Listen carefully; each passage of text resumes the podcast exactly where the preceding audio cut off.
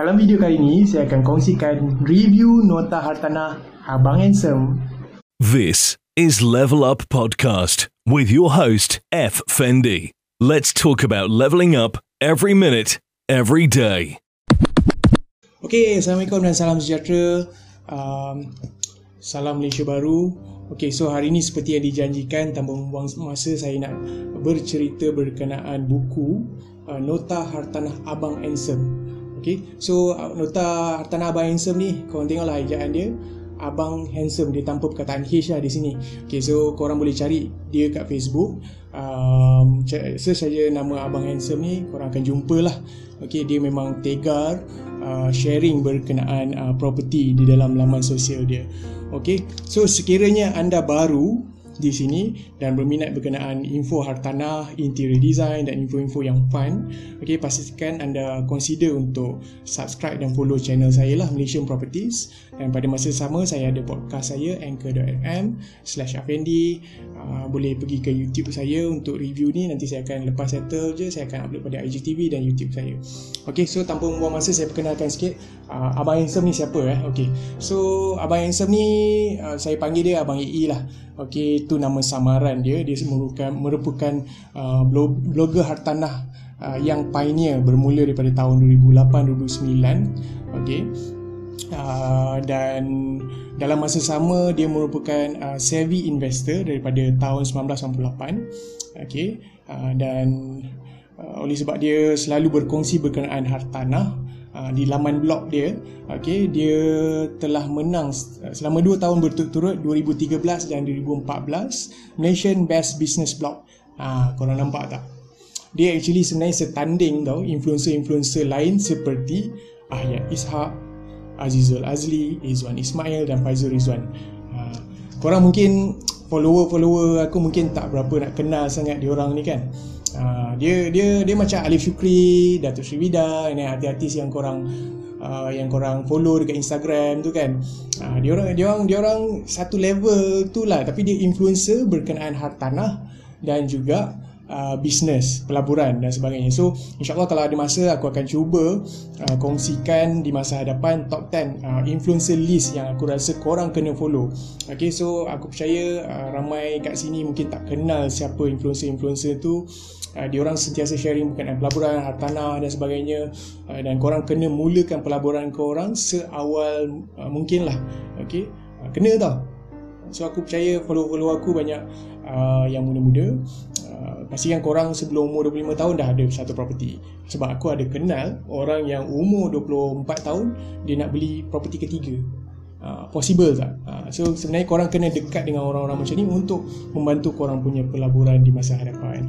Ok so tanpa membuang masa saya akan cerita uh, berkenaan saya akan buat review berkenaan nota hartanah abang handsome ni. Ok first kali kenapa aku suka buku ni?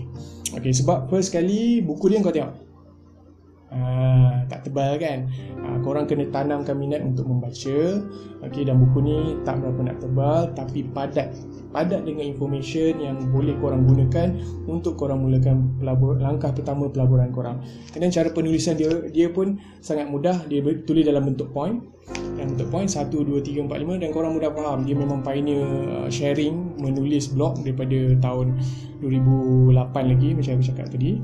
So dia memang cara penulisan dia memang punch sampai uh, cepat. Compare tu buku yang aku selalu baca. Okay, buku dah lah bahasa Inggeris kan. Lepas tu tebal lepas tu kan. Susah nak faham. Tak apa. Korang mula somewhere baca buku uh, nipis macam ni pun bagus lah pada aku Okay, mudah dibaca. Yang kedua, uh, personal touch. Okay, so semua benda yang diceritakan dalam buku ni uh, dia adalah uh, berdasarkan pengalaman dia sendiri.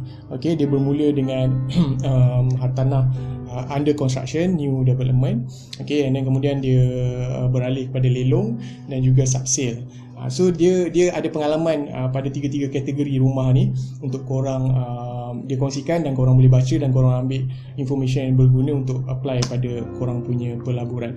Dan uh, dia juga uh, menceritakan tentang mindset dia sendiri. Okay so dia, bukan uh, mindset seorang uh, investor. So dia akan menceritakan mindset yang baru pada point nombor tiga aku ialah um, dia cerita mindset perspektif seorang pembeli baru. Okay, mindset orang-orang muda. Apa challenges dia? Mindset um, sedekah. dan niat kenapa penting uh, mindset uh, skeptical terhadap uh, seminar hartanah okey tak semestinya dia yang anjurkan seminar hartanah tapi kalau korang nak tahu seminar-seminar hartanah yang lain pun banyak juga okey so ada juga uh, apa ni uh, mindset tapi komplain uh, komplain yang banyak kenapa ia tidak membantu uh, dalam uh, korang punya pelaburan di masa hadapan. Okay, so nombor empat, kenapa aku suka buku ni? Okay, dia ada apply strategi yang mudah, okay, dan juga uh, praktikal lah. Okay, um, sebagai contoh, kalau korang nak tengok, oh ada orang join, kayu. Thank you join.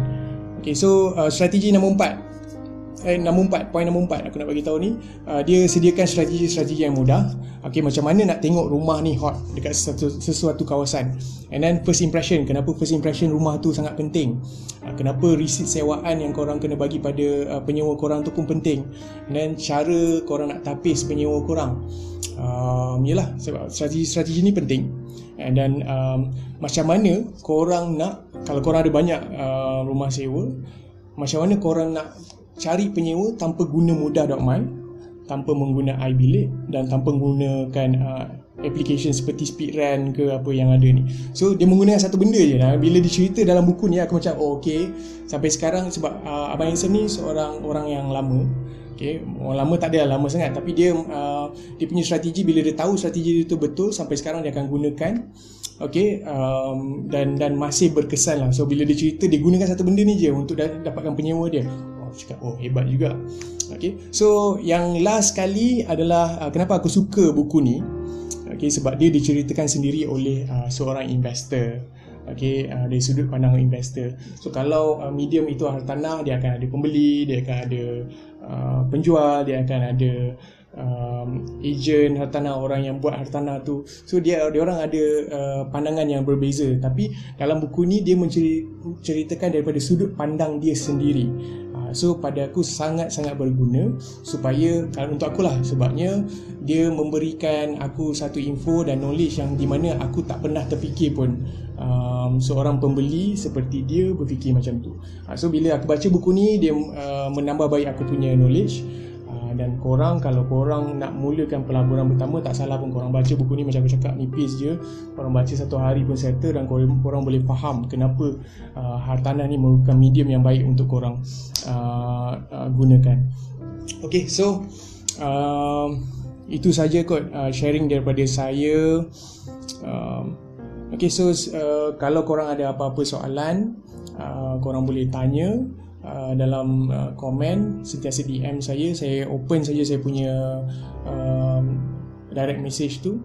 Okay so stay tune like subscribe dan video ni. Uh, sekiranya korang tahu ada orang yang uh, boleh gunakan uh, information saya ni uh, korang boleh share pada dia orang. Assalamualaikum salam sejahtera